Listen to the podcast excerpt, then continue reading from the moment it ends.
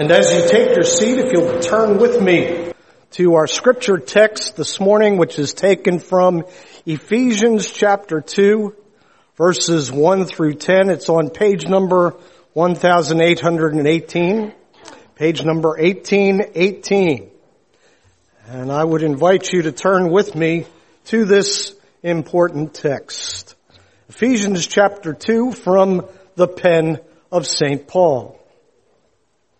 As for you, you were dead in your transgressions and sins in which you used to live when you followed the ways of this world and the ruler of the kingdom of the air, the spirit that is now at work in those who are disobedient. All of us also lived among them at one time gratifying the cravings of the sinful nature, following its desires and thoughts. Like the rest, we were by nature objects of wrath but because of His great love for us, God who is rich in mercy made us alive in Christ even when we were dead in transgressions.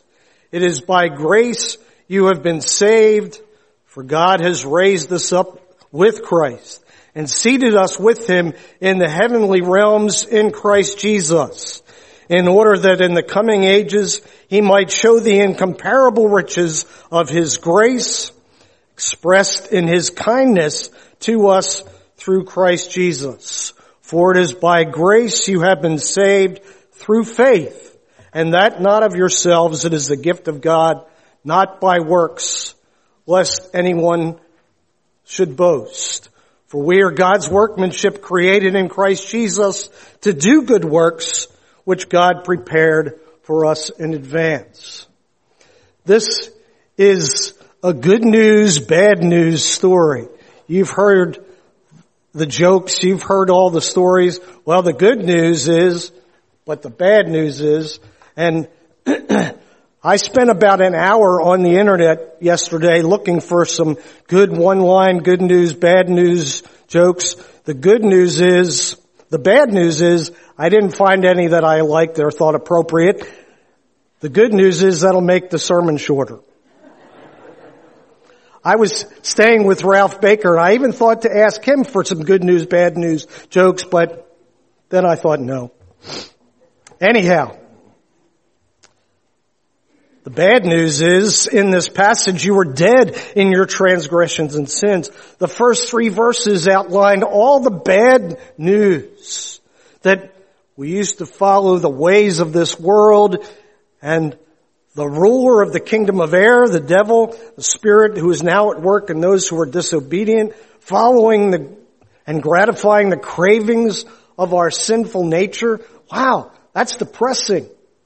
I like to think of myself as pretty good, but no, it says by nature we are objects of God's wrath.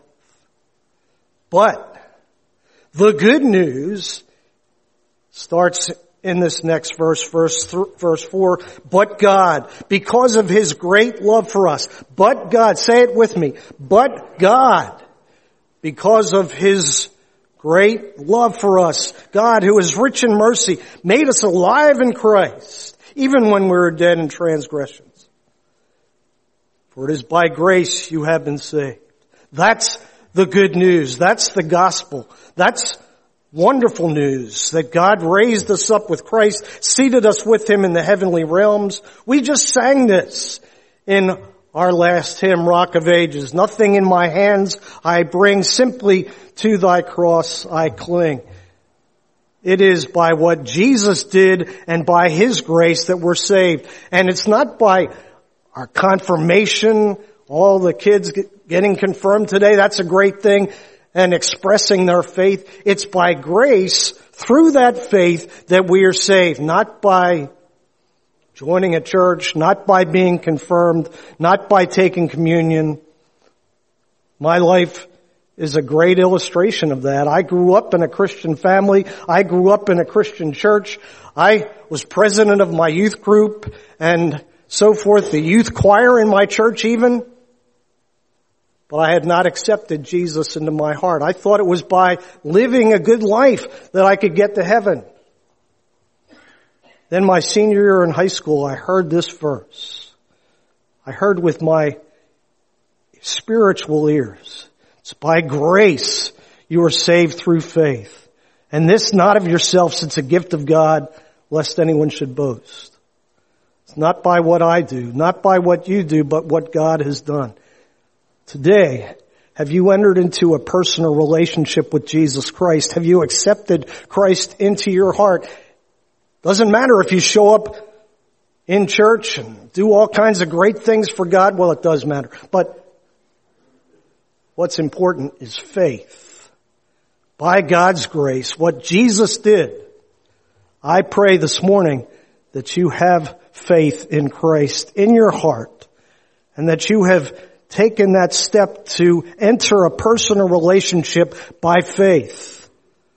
What you need to do is pray. Say, Lord, forgive me of my sin. I accept you as my personal Lord and Savior. Come into my heart, Lord Jesus. Come in and rule and reign by faith.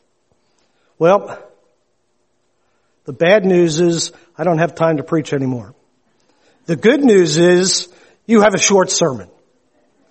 And many of you will say that was the best sermon you ever preached, Al.